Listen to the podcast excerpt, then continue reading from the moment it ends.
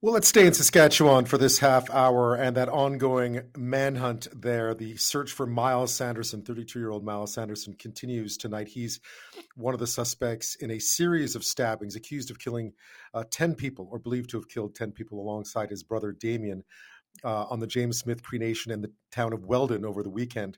Uh, Damien was found dead yesterday uh, in the James Smith Cree Nation community, uh, but Myles is still being sought tonight. Uh, RCMP Commanding Officer Rhonda Blackmore today in Saskatchewan says people need to report anything that looks out of the ordinary. We still believe that Myles Sanderson is a danger. He has demonstrated that he has um, no regard for human life and is willing to take human life. And so we want people to be alert and aware of that Blackmore says they do not know where he is right now. Uh, police are following up on all leads, obviously. Regina's police chief, don't forget, there was a sighting or they believed he was in Regina over the weekend. The police chief there, Evan Bray, says at this point, they don't know where he is either. Early on Sunday, we had information that proved to be reliable that Myles Sanderson was in our community. And as a result, the Regina Police Service was assisting the RCMP in trying to locate him. Today, we've received information that is leading us to believe he may no longer be in this community. That is Regina's police chief there, Evan Bray. Well, earlier today, police believed Sanderson had been spotted back on the James Smith Cree First Nation. But it turned out he wasn't there. There was a hold in place put. People were asked to go into lockdown, uh, but it turned out he wasn't there. Now, police have said little about Myles Sanderson, except that he has a cr- significant criminal record. Um, his parole records recount almost two decades of crime as well as drug and alcohol abuse. His most recent convictions were for assault, assault with a weapon, assaulting a police officer, uttering threats, mischief, and robbery. But a parole board of Canada decision dated February 1st of this year found that Sanderson would, quote, not present an undue risk, close quote, and that freeing him would, quote, contribute to the protection of society by facilitating his reintegration. Late today, the public safety minister, Marco Mendicino, announced that there will be an investigation into that decision to grant Sanderson parole back in February. Prime Minister Trudeau, meanwhile, was in Vancouver today. He says it's not the time to be examining the police reaction to the stabbing. Uh, he says his government will be offering support. The events that have happened over the past couple of days are horrific. People are traumatized, people are hurting, people are injured, people are devastated. Being there with whatever supports are needed right now in this moment of crisis is our focus course, uh, there are going to be many, many conversations about next steps and how we move forward. And yes, the federal government will be there for that. Well, joining me now with more on this is Jim Van Allen. He is a threat and risk assessment consultant with Investigative Solutions Network in Ontario and the former manager of the criminal profiling unit of the Ontario Provincial Police. He speaks to us tonight, though, from British Columbia. Thanks for your time. Thanks for inviting me, Ben. I guess just yeah, we've never we've really never seen anything quite like this, at least not in recent memory? Uh, possibly not with a knife crime, but uh, it's not unprecedented losses of life, and mm-hmm. it probably is the crime of the decade for Canada at the present, anyways. Yeah. What, what I mean, you've done a lot of criminal profiling over the years. What leads to that sort of incredible escalation of behavior because we know he had a violent past. Uh, again, these are allegations, but we know that the suspect has had a you know a history of violence, but nothing like this. Uh, that's that's a very important question. I always ask myself, why did this happen, and why did it happen now? Uh, this is an individual who has a lengthy uh, record of violence, uh, early onset, um, uh, risk factors from a childhood, which, which are all very significant.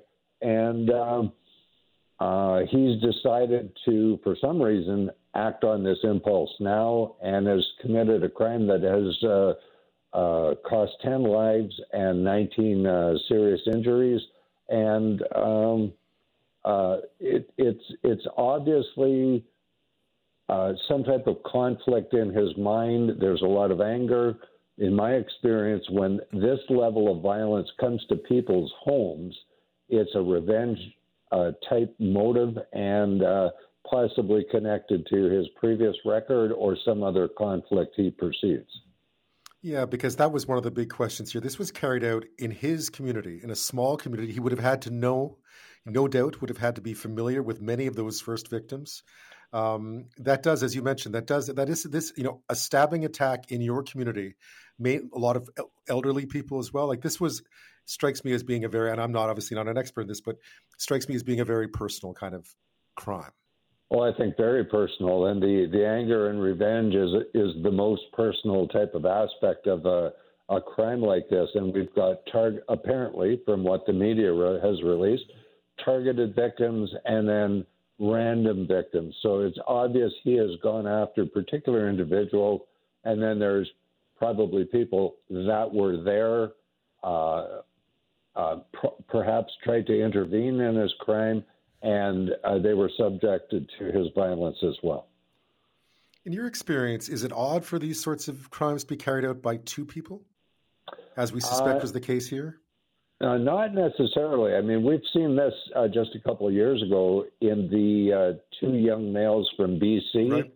that mm-hmm. committed a lot of murders and uh, uh, went across on a crime scene crime spree rather, and uh, were found in, I believe, Manitoba.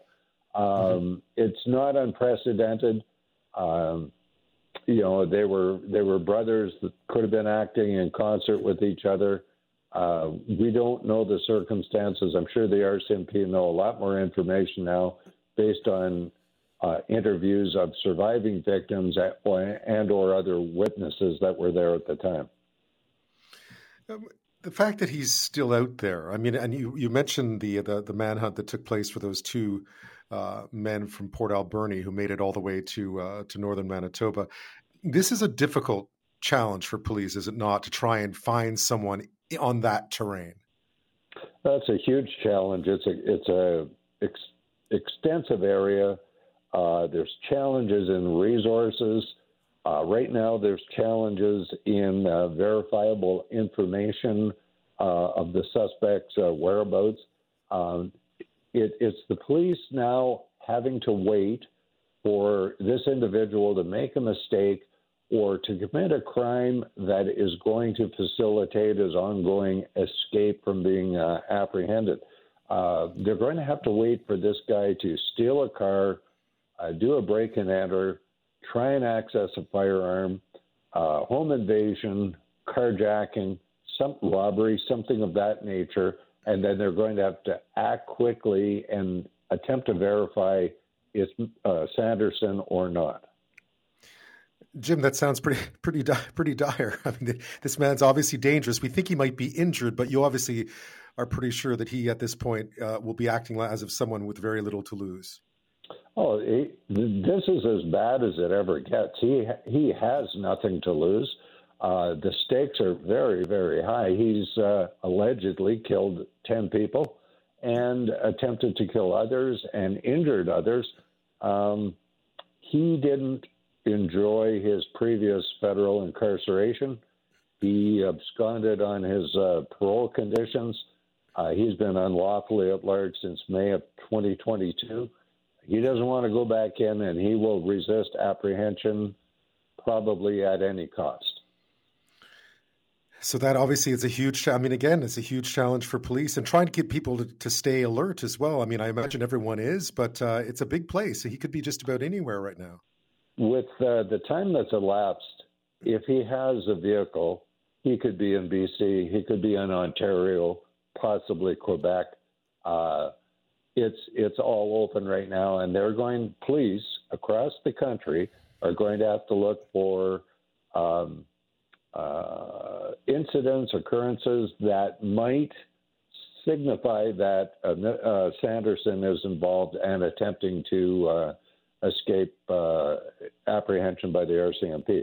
Police are really going to have to come together and work as a team on this one, which they they regularly do and uh, I, I, I think it's a well coordinated investigation by the RCMP, and they're going to reach out and um, uh, liaise with the public and liaise with their uh, law enforcement partners and try and get on this as quick as they can.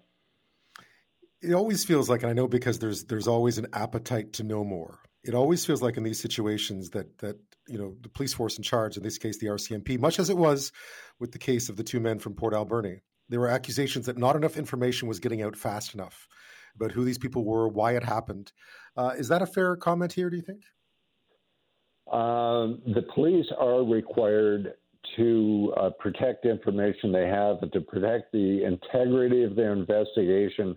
Uh, there's probably a nugget or two of information they could release, uh, but uh, that's not driven on public curiosity. It's not driven on media curiosity or uh, trying to uh, broadcast all available information. It, it's a it's really a sensitive balancing act of police uh, responsibility and uh, attempting to educate the public to uh, respond appropriately and help the police bring this crime spree to an end. Have you noticed anything? I don't know how much you were listening to the police today, but have you noticed anything in the way they're talking about this that they believe that he's that he's injured somewhere, that he's not actually on the move? Uh, I don't. That's just speculation, but I got that sense listening to them today. It, it's totally speculative right now. Uh, right now, I don't think anybody knows. Uh, we've got um, apparently uh, verified sightings in Regina, which are now being walked back from. Uh, they're not sure he is still in Regina if he was ever there. They've they've had a recent sighting in uh, uh, James Smith Cree Nation, which was investigated and not found or, or not substantiated. So right now there is no substantiated information of where he is, and the police have to be and the public have to be vigilant for anything that might signal the presence of Sanderson uh, and report that via 911 so the police can attempt to respond as quickly as they can and at least uh, start the trail of the search anew and uh, hopefully uh, locate and apprehend him. Jim, one of the things that, that, obviously we're learning more about his background. I think we learned quite a bit about, about it early, uh, but about some of uh, his criminal background. And I know you're not with the National Parole Board, but people are going to be asking a lot of questions as to why it was found that he would be uh, would not present quote not present an undue risk and would quote contribute to the protection of society uh, by facilitating his reintegration if he was out early. And it's just one of those decisions that's again going to have a lot of people talking about why he was on the streets in the first place. Yeah, that's a that's a difficult question, Ben. Um, uh, clearly, this individual had come to what's called the statutory release portion of his sentence. And after serving two thirds of his sentence, uh, he's eligible for release, and they made the decision to release him. Um, frankly, if I was doing a risk assessment on these circumstances, I think that they're consistent with um, this individual being at risk to commit a, a serious and imminent offense that's likely to cause serious injury or death. Uh, he has a, a, a, remarkable history of long term risk factors going back to his childhood being a, uh, a, a, victim of uh, childhood neglect and violence. Uh, and, and that's very significant to an individual. Um, uh, very early onset. We've got yeah. 20 years of 59 convictions, uh, some very violent offending going on, substance abuse, um, and, and the current offenses that are being looked at are, are, are top end serious. Yeah, I mean, I, I, use the term, and I don't, I don't like using the term, but I use the term ticking time bomb when you look at it. Uh, that might be unfair. Again, these are allegations. He's a suspect. He's not been proven guilty of anything. Uh, but really, when you looked at his background, the escalation seemed seemed pronounced. They're very pronounced. No, that's not to say that there's not several hundred or thousand individuals like that in Canada. Uh, mm-hmm. You know, if the public thinks that isn't the case, they're wrong. Uh, so it is a challenge to manage these individuals in, in the public and try and reintegrate them to uh, the public. But they have to have a, a, a, very viable plan for integration and support in their community. Um, and I don't know if that's there. That's one of those questions that will have to be asked and answered down the road. Yeah, we'll have to find out. Um, I guess in the in the near term, you mentioned it in the last uh, segment. You know, trying to pick up his trail again, and just the obvious concern that that something like apprehending him could be could be very difficult at this point in time, uh, because he has, as you were saying, you know, he has got nothing to lose. No, there's there's nothing to lose really. Uh, he's made a commitment. He has this is very high stakes. Uh, the seriousness is indicated by the circumstances that the RCMP are investigating. Uh, he's on the run. He's been on the run since May of 2022. Uh, his uh, brother has been killed in one, uh, and we don't know the circumstances of that. Um, he's got a record of um, uh, substance abuse. He's on the run. He's desperate. He's armed, and he's indicated he's prepared to use a weapon. Jim Van Allen, thank you so much for your time tonight. Thank you, Ben.